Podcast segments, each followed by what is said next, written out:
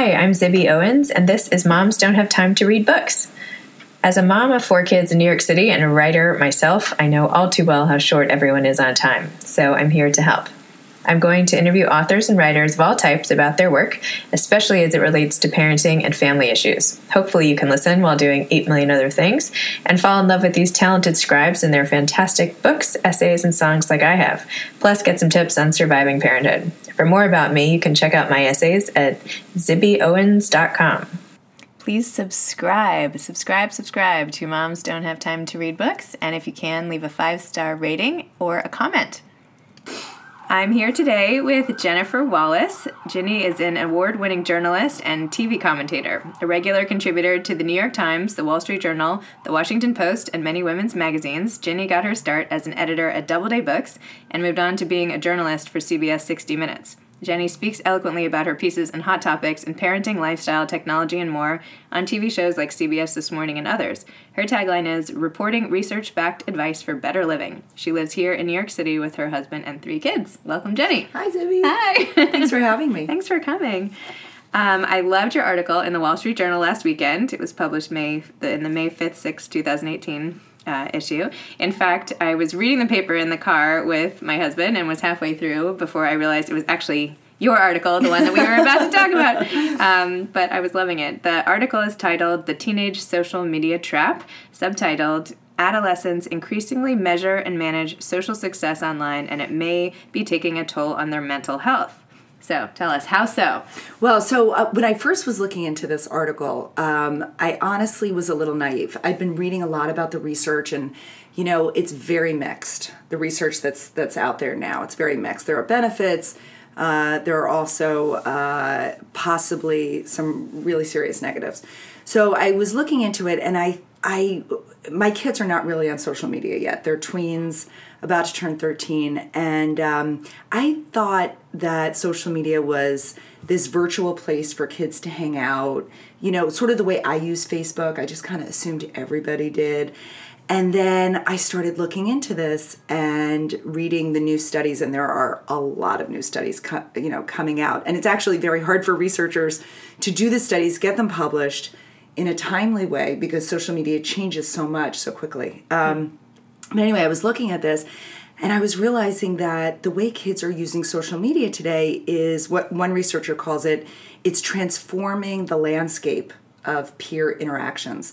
So we used to be able to go home after a long day at school trying on our different selves and trying to be somebody in the lunchroom and someone else in the English classroom and then we could go home and sort of be our for me like my dork self. I could sit at the kitchen sure table. that's not true. My parents didn't judge me. I could be cerebral and i you know and i could just kind of study in my room. And now these kids the the experts i interviewed point out they don't have this. They go home and what rachel simmons she's um, a leadership expert up at smith college and she has a great book out um, what she calls it is a uh, second shift that kids come home, particularly adolescent girls, come home after school and they are spending up to six hours on social media, managing their accounts, making their image sort of this crystal clean, perfect image of the perfect student, the perfect girlfriend, the perfect friend. And it's exhausting and it's anxiety provoking. And so the research is coming out and it's suggesting that overuse can be really detrimental. I bet. I mean, Yeah. first of all, who has six hours after school? Well, How so what they they're doing- homework done? It's Well, like- what they're doing is the six hours is measured by multitasking. Okay. So, I mean, this is like a whole nother level, but kids are doing their homework and their phone is next to them and they are going in and out of homework, in and out of Oh activities. And uh, so there are also studies looking at that, at how uh, divided their, their attention is. Uh, but that's where the six hours adds up. So it's 15 minutes, you know, on the bus, it's, it's uh, between classes, I feel like for me it was 90210 like on my tiny little TV like once a week and otherwise I had like nothing and, and nothing to distract me back then. Um, I like in your article though you offer some social media benefits and I feel like most people just gloss right over any any benefit to this because the reports are mostly negative. negative and you cite some benefits as building a deeper connection with friends and having a low stakes way to communicate with peers. Do you see any other benefits, and do you think they're worth the costs? Um, so there are there are definitely benefits. There are benefits. Um, partic- you know, the Pew Research and Common Sense Media have done these great reports, and what they find is that kids who are really sort of healthy socially in real life can manage better on social media. So these healthy connections that they have in real life, they, it can translate into social media, keeping in touch with friends if they need social support in the moment to complain about a parent or a loss oh, or something great. like that. No. Yeah, I know. um, and um, so, but the the real risk is for the kids who are struggling socially in real life, and also for kids who overuse it. So there are benefits, and there are benefits particularly for kids who feel like like they don't have other people they can identify with at school. If they're gay um, if they're transgender that these online communities can really offer really important support. So there are definite social benefits and my 12 year old son said i'd better find them. When he found out i was writing this article he said please all of my friends parents will read it and they will take it away from us so find the benefits. So i did um, the most concerning part of your article, to me, at least as a mom, is that the study you cite that found adolescents who were more into digital status seeking were more likely to engage in substance abuse and increased number of sexual numbers of sexual partners a year later.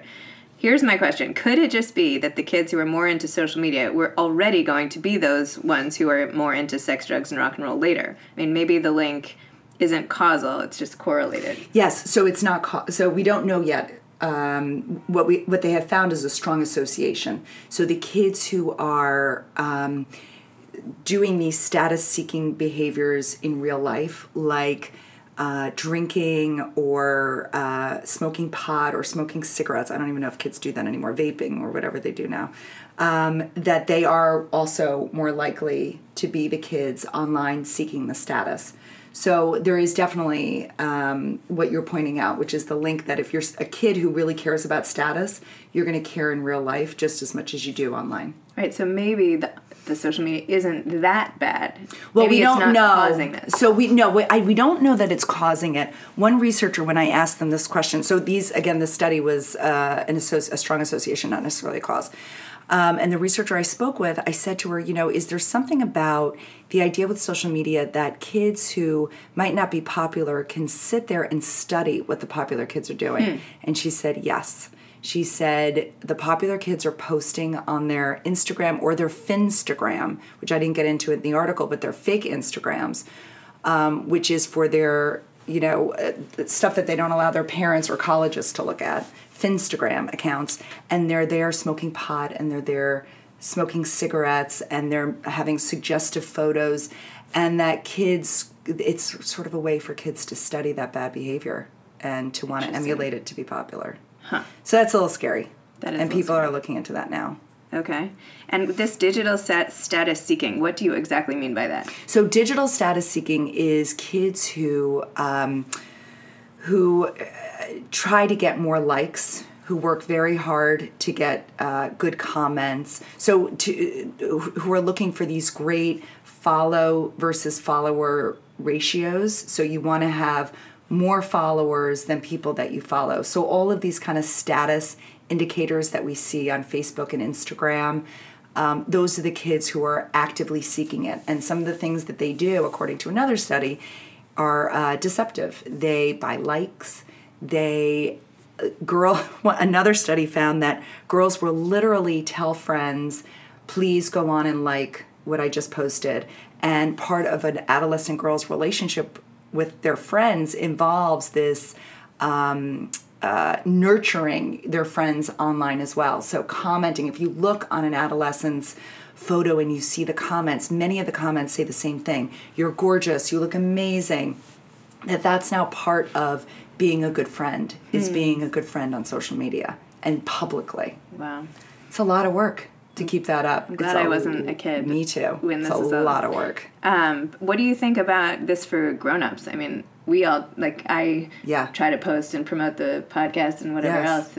What do you do? You think it has negative effects for us? No, we spared? I mean, well, I think it depends on us. Um, I think using it for work is amazing and what you have to do today. Um, and I think the way you use it. So just like with the kids, the researchers say um, the way kids use social media. So the conversation we should be having with our kids is maybe the conversation we, be, we should be having with ourselves too, which is, are we using it to connect with people mm-hmm. or are we using it to socially compare ourselves? And when we log on, are we feeling better or are we feeling worse about ourselves and why? And so these are conversations that I'm having with my kids now because I know that the question is going to be can I go on social media? And my son, who's about to turn 13, I did get him an Instagram account. Um, and we have a lot of rules around it. He's only posted twice. Um, and I've explained all the research and the downsides of it. And so we've brought up these actually really interesting conversations about social comparison and the need to feel validated yeah. and how this is really exacerbated in adolescence and why. It's because um, you know, kids are sort of developing their self worth and their and their identity now. Mm. Um, and the way they do that is by socially comparing themselves, and that this is really ripe, and uh, we need to have these conversations at home too so funny. Way back when, when I was in college, I was a psychology major. I did a whole study mm-hmm. for my senior project on the application of social comparison theory to cool. eating disorders. Yes. And it found, and I wonder if this applies now to eating disorders as well. I mean, how could it not? But the people who compared themselves more to others um, had a much higher, more had a higher likelihood of then developing eating disorders and depression and all sorts of other yeah. things. Somehow, and like looking to others, and now with Instagram and all these accounts, it must be yeah. Here's the thing though. So you're not only comparing yourself like you would in real life with somebody else, you're comparing somebody who used a computer program to thin their body out, to give themselves a digital nose job, to clear away all the acne. So not only are adolescents comparing themselves to their peers as they always have, now they have to compare themselves to their airbrushed oh peers. Oh yeah. So we used to be able to say, oh, just the models did that. And oh, right. And we could point it out in advertising and we could show our kids. But now, I mean, a friend of mine pulled me over when I was talking about this article and said, look at what uh, my friend's, my daughter's friend is doing. She said she looks nothing like this in real life. And her Instagram account is filled with airbrushed, stretched out, like the body doesn't even look normal, it's so stretched out photos. And so that's what our kids are going home and looking at. Wow and not only that, but then seeing their friends at parties or doing things without them too is so oh, like and I, it's hard for adults. I mean, I just I came home one night from a really fun night out with my husband and friends, but then there was a picture on Instagram of like four other moms who I know all at dinner, and I was like, oh my gosh, I wasn't invited, or I couldn't even have gone, but I was all of a sudden feeling so left out, and I was like, this must be what kids are feeling all yes. the time. It's not rational, but no. There it is anyway. And what's happening is when when kids go on after school and they're seeing, you know, who went to Starbucks together or whatever it is, it's distracting them from being able to do their homework. I'm sure. So, you know, it's there are so one of the experts I I didn't have room in the article to, to put this in, but one of the experts I spoke to said it's really important to teach kids when is a healthy time and when is not a healthy time to log in. So if you're taking a study break, logging in and seeing you know your friends doing fun things that you didn't do or a girl in a bikini that you know is going to set you off. Instead go walk the dog take a shower do healthier things to reboot versus things that are going to drain you like going on social media when you're a little bit vulnerable. That's a really good tip. What other what other tips can we do to help kids map i mean we this? have to have these conversations. We also have to keep in mind that one of the studies that i looked at found that kids who are active on social media at age 10 are more prone to having um, you know, uh, poorer well being at age 15. Yeah. And we have to remember there are rules when it comes to social media. You have to be 13. And this is a conversation I had with my kids, and I, you know, broke it. I let him go on a few months before he turned 13. With my daughter, um, I'm going to have the conversations with her. I'm going to hand her this article, and I'm going to say, "Here's what you know. Here's what the reason. It's not mommy. Here's what the research is showing. This is why they're saying wait until 13. And actually, parents are trying to wait um, until the kids are a lot older. But the conversations we should be having with our kids is how are you using social media? Are you using it to connect in a healthy way, or are you using it for social comparison? And that's you know something you really have to limit, especially on places like social media. So in your in your article, you had said that the people who spend more, the girls who spend more time on social media at age ten, end up having a higher likelihood of developing social and emotional issues by age fifteen. Yeah. Do you think those kids were predisposed to already having those issues when they got older? So I asked that to the researcher, um, and what she said was, "We don't know." Okay. Um, because of the way they collected the data, but she said girls who are 10 years old logging on between one and three hours, those are a unique group of girls. So already, I mean, imagine your 10 year old going online an hour to three hours a day on social media. That's extreme for a 10 year old. There are other things that 10 year olds should be doing. And, and what I would say to parents and what I say to myself when I um, think about our social media use and our electronic use is what else should my could my kids be doing right now? Yep. So in the one hour that they're on social media or the three, what skill are they not learning? Hmm. How are they not becoming the readers that I would love them to be? Um, how are they not developing, you know, in real life relationships with friends or practicing an instrument or whatever it is? I think this extra time on electronics and social media, a good friend of mine said to me when my kids were younger, she said, it will turn them into other people, different people than you want them to be. And so I keep that in mind whenever I want to take the easy way out and I'm tired and I want to stick up them in front of a show. I remember her words, which is, you do that consistently, they turn into different people.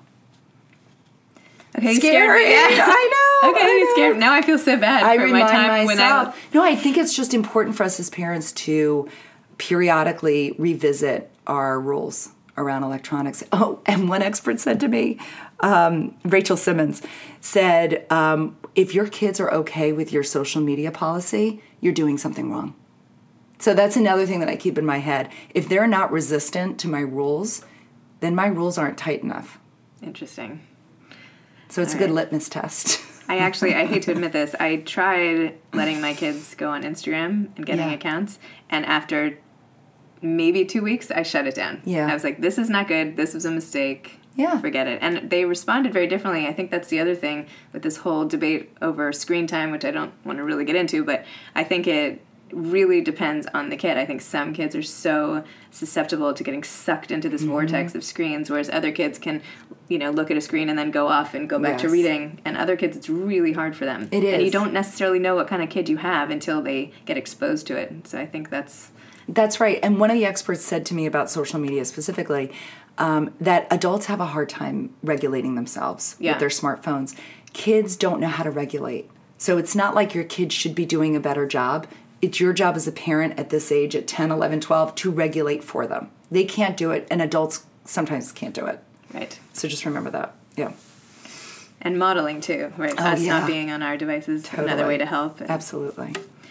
Um, so let's talk a little more about you and your career because Okay. I'm so interested to how you went from you know college to here, basically from your uh, your bio. Um, so you started after college as an editorial assistant at Doubleday, and now you're an award-winning journalist and write for some of the best publications in the country. How how did this happen? So uh, I loved my time at Doubleday. Um, I love books, but I'd always had this uh, love of news, and I really like something that's fast paced, and I love adrenaline, and I love a little bit of stress in my life. Um, so I switched over from books to 60 Minutes and uh, started at the bottom as an assistant to the story editor there. Um, and it was through her that I learned the uh, what a story was and I was lucky enough to be at 60 Minutes when all of the greats were there. Not that they aren't all great today, they still are, but when um, Ed Bradley was there, I worked as one of Morley Safer's producers. Um, Mike Wallace was there, and it was Don Hewitt, who was the uh, founder. I think you might know him Yep. of uh, of 60 Minutes and sort of the news magazine format. And um, so I worked my way from the bottom, and I used to go in at uh, 7 a.m. I was the only one. 60 Minutes. The producers work late into the night, but don't show up at 7 a.m. And I would read 30 to 40 um, local newspapers from around the country and look for stories. And so reading for hours every day for years uh, helped me sort of develop into a journalist. And um, I didn't go to journalism school. Actually, most people at 60 Minutes don't go to journalism school. Um, but I was able to just kind of, you know, learn at the foot of Morley Safer who or the knee. Where do you learn? at a knee? I don't know. He was a giant, so he was kinda, great. it kind of felt like at his feet.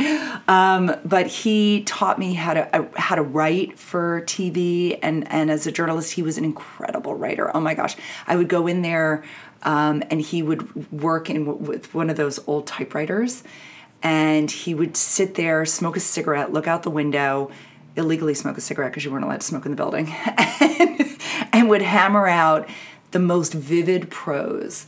Um, and he was a risk taker when it came to writing, and he he taught me how to be a risk taker too. That way.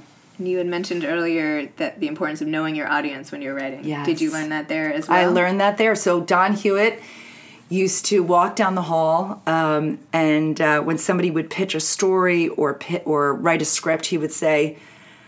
I don't know, he would have a name of someone like in Kansas. Dorothy in Kansas is saying, What the heck are they saying on 60 Minutes? He said, You need to know what your audience knows, who they are. And what 60 Minutes does so beautifully is that they know that their audience might not know about the subject before they um, are introduced to it on Sunday nights, but they never dumb it down. So they make it truly accessible, but in a way that assumes you're smart. And I just, that is a really delicate balance that I learned from them. It, I think it's the exact way to write. It, assume that people don't know it, but assume they're smarter. So everything that goes on air there is pre-written. They don't just. Oh yeah, so every uh, so the the process of 60 minutes is incredible. I mean, they they allow for weeks and months and uh, several months of investigation, and the uh, questions are written, and the correspondent gets involved and rewrites them into their voice, and then the scripts are written, and the and the correspondent again digs in and makes the script even better, and then they're screened um, by a fresh set of eyes, the executive producer and other senior producers, and you get feedback there from someone who's never, who didn't do any of the interviews and didn't know anything. And then what makes 60 Minutes unique, I think, maybe not, it was the only news magazine show I worked for, is that there's also someone fact checking everything that's in the script and reading every interview and making sure that what you're putting on air is exactly what that person intended. And so I also learned as a journalist how to fact check and assume nothing. And you know what it also does? It makes me assume nothing about what I know. So everything I know, I fact check myself. I'm like, really? Is that assumption true? And how did I come to it? And so, um, anyway, it taught me really how to be a journalist. It was incredible. Almost 10 years I was there. And then you eventually, now you're this TV commentator. You go on to all these shows and you know you're the resident expert did starting at 60 minutes whet your appetite for that on-air role I never thought about it. Honestly, I had uh, I love writing, and so that's sort of my passion. And then I went on, um, actually went on the Today Show for an article I wrote on Real Simple, and some of the senior producers at 60 Minutes who knew me called me in and said, um, "You're really CBS. Come on here next time." And so. Uh, you know, I'm, I'm lucky enough to go on around uh, some of my articles, and um, I love going on TV. It exercises a totally different part of the brain than writing does. It is thrilling and exciting, and um, I don't know. It's one of the only times I don't think where my kids are and what they're doing because you're sort of you're in the arena and you could be eaten by the lions, and so you're really on your game, and it's exciting and fun and anyway. But you always seem just so calm, cool, and collected. Like no different than just sitting here chatting with me. Like you seem like you have it. Just you just nail it all the time. How well, do you do that? How do I do it? Because I prepare a lot. I prepare and I prepare, and I know for myself what I need, um, my level of comfort. And so, you know, I might seem, and actually, when I go on air, I am, you know, I'm at a at a level where I feel comfortable talking about it. But I prepare a lot in advance. I am an over prep person. do you over-prep. memorize your answers? How do you do? No, Like, what do you no. do? My father-in-law, who is um, Chris Wallace on Fox, uh, said to me, "Do not over," prep because he knows my propensity to over-prepare. And his advice to me was, "Prepare enough, but don't over-prepare because then you're not authentic." And so I I know exactly how much I have to prep, and then I step away from it, which makes you you know it, it, it, it you don't want to seem prepared. And at CBS, you can never be prepared because Gayle King always asks you a question you don't know she's going to ask you. so how often do you think you're on air now? Not do you think, but it's not as on? often um, lately. I've been really focused on a lot more of my writing, so it goes in fits and starts. You know, uh, a year ago um, I was on a lot more, and then what what happens is I, you're sort of focused on that, and so it takes away from the writing. So for me, it's a, it's been a hard balance um, to figure out because I also have three young kids at home. Right. And I work from home. So um, I realize how precious time is. And so uh, for the last several months, I've really focused on the writing and I've given myself almost a, a deadline a week. So that's been taking up a lot of my time. Wow, one article a week. That's yeah, I've been working that way. They don't always come out one a week. Right, but you write them. You write them, and yeah. So um, yeah, I'm up to it's up to the editors when they. Most of my things are not pegged to something timely. Yep. So I'm more an evergreen. Mm-hmm. So when they need the space, they come to me. And how so. did you break into writing for these amazing? So newspapers um, and well, I think my 60 minutes training gave me the credentials, um, but I will say that it's the women in my life who brought me up. I, I took time off, took seven years when my kids were young. We were living in London and then we moved back. Um, and I really missed it. I knew I couldn't go back to 60 Minutes with the, the way my husband works in his travel. Um, but I wanted to be a journalist, and I was talking with a friend of mine who's a senior producer at 60 Minutes, and she said, um, she said, okay, the next time we meet for dinner, which is once a month we go out, she said, I want you to come up with three story ideas. And so I did that. And then a month later, she said, okay, now I want you to outline one and, and bring a pitch the next time we meet. And so she made me accountable, and she's one of my best friends, and she made me accountable to it. And then when I was ready, when I had this sort of, uh, you know, treasure chest of ideas, I reached out to the women in my life who didn't stop working and were now editors in chiefs of magazines, senior editors at newspapers, and I said, I just want to go for coffee and you tell me if these are dumb ideas.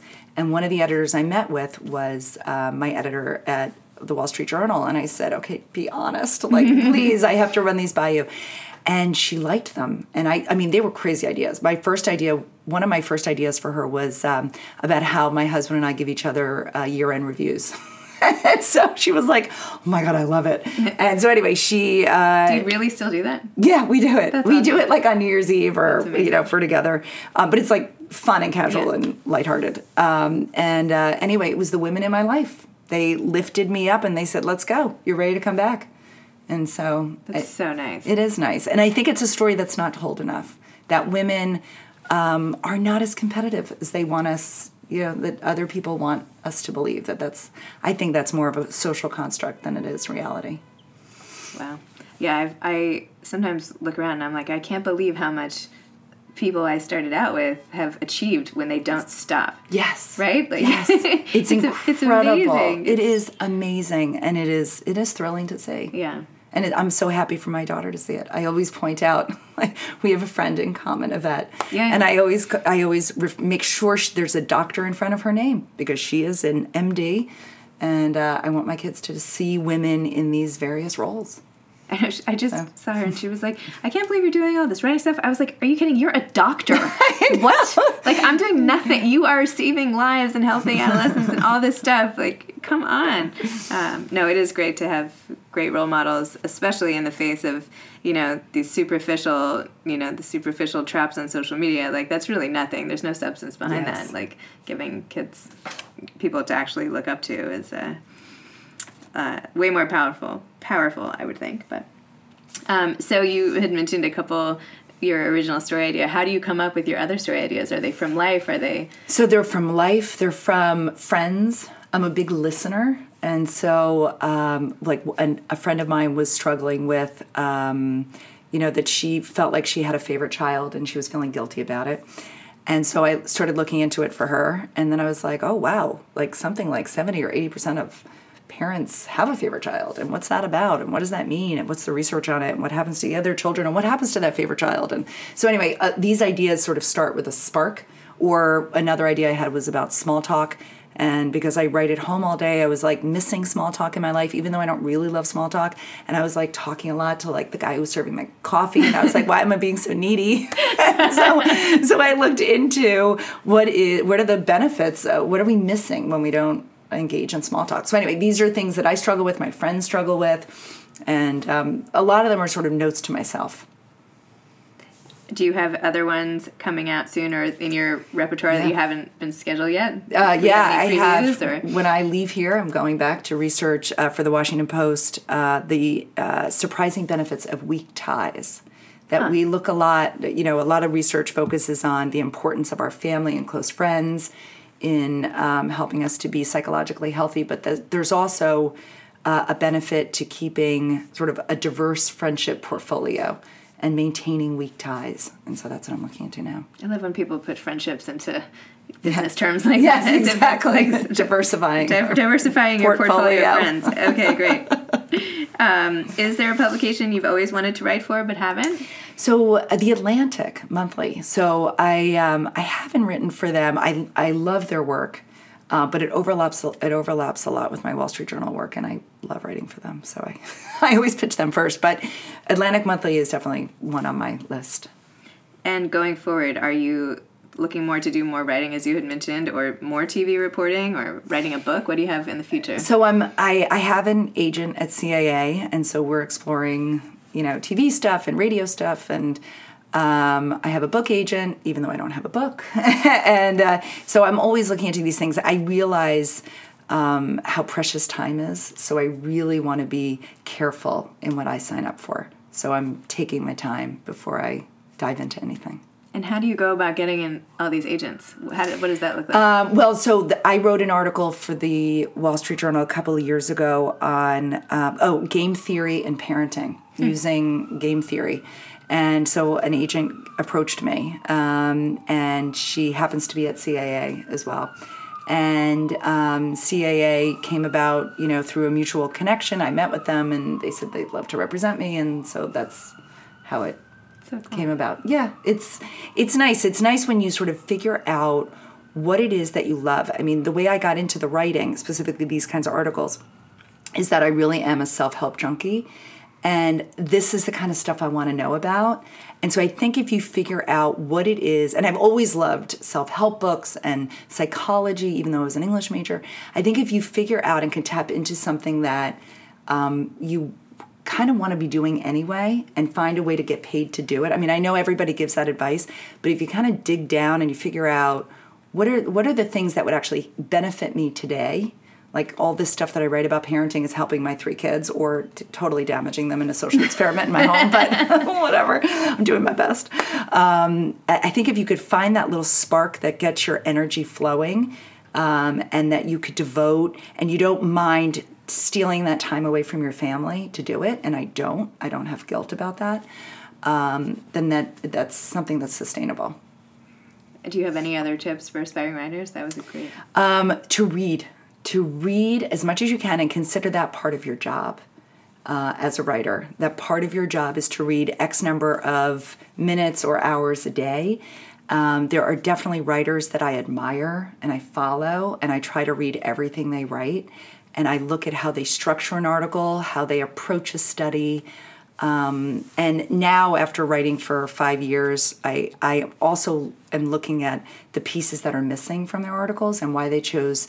That's the biggest struggle for me as a writer is like for this article on teenage social media i it, was a thousand word article and i think i wrote three or four thousand words so for me it's what am i the big struggle is what do i have to leave out mm-hmm. and i think as you mature as a writer that becomes bigger uh, of bigger importance what am i not putting in here for my audience i really i like to help my audience and the feedback is so good that it's helpful to them that's what inspires me to get up at 4 a.m., which I often do to write. Oh my gosh. Yeah. That's when you do it? That's when I do it. Not when they're in school? Um, so I do do it when they're in school, but I often find that there are a lot of commitments. Mm-hmm. Um, yes. And uh, so my my time that I know is just my own is 4 a.m. No. Yeah, 4 to about 7:15. How, and how I have to get them up. A lot. I would say la- I would say the last three weeks I've been up almost every morning, definitely before five. But when I have a pressing deadline, it's 4 a.m. And I work, I am my freshest, I am my least critical about my writing at that hour. I am open to new ideas. And what I find, the other reason that I find this is that I, I've been sort of watching myself as a social experiment on what drains me. And um, phone calls and you know the little things in my life that i hate doing like finding shoes on zappos for my kids and not knowing their size and all of these things it drains me a little bit of my productivity. And it takes away the the um, the space in my brain. And at 4 a.m none of those things matter. It's just me for three hours on the page. I love it Wow. yeah That's it's my gift to myself Image to. What time do you go to bed? well those weeks i go to bed really early so Like how early? uh like nine okay. with my 12 year old. He he lights out at 8:30 and I um I read for like a half hour and then I go to bed like 9 9:30. I ha- I have to on, when I get up at 4. That's that's some serious discipline there. Well, you know, I, I am also a, a morning person. Well, so I kind of love have it. yeah. but a lot of my friends write at night, but by then I am so drained by the Mm-hmm. day that I'm not as productive. If I really 3 hours that early is like 6 hours in the day. Wow. That's great to have that self awareness and then to implement it like that. Yeah, I wrote an article on. Glamour about it I'm on how to be more I'm sorry, productive. I should've- months. No, no, no, years ago. Okay. And ever since then, I've been figuring because you need to know for yourself what is your productive time and what drains you from it.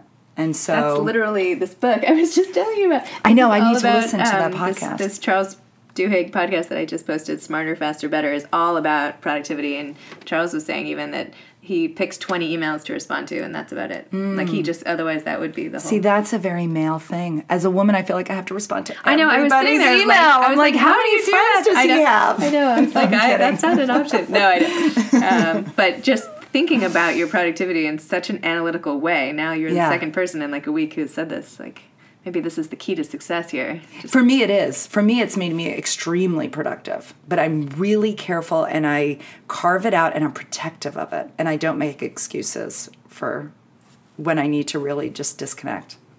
all right. But then I do respond to everybody's email at night I'm tired. So anyway, if the emails aren't cohesive, uh, you know, coherent, it's because I'm really tired. I was It's like four. I have this image of like all of these women all over, not just women, like all over the city in their apartments, like emailing each other, the, big moon up in the sky, Yes, like exactly. none of us making any sense. But anyway, um, well, thank you so much. This has really been, been eye opening for me and, and motivating and exciting, and I'm I can't wait to see where your career takes you next. Me too. Thanks, Amy. All right, thanks, Jenny. You too. Okay, thanks. Take care. Bye. Bye. Thanks for listening to Moms Don't Have Time to Read Books. Please subscribe on iTunes, and if you can, leave a five star rating or a comment. Thanks so much.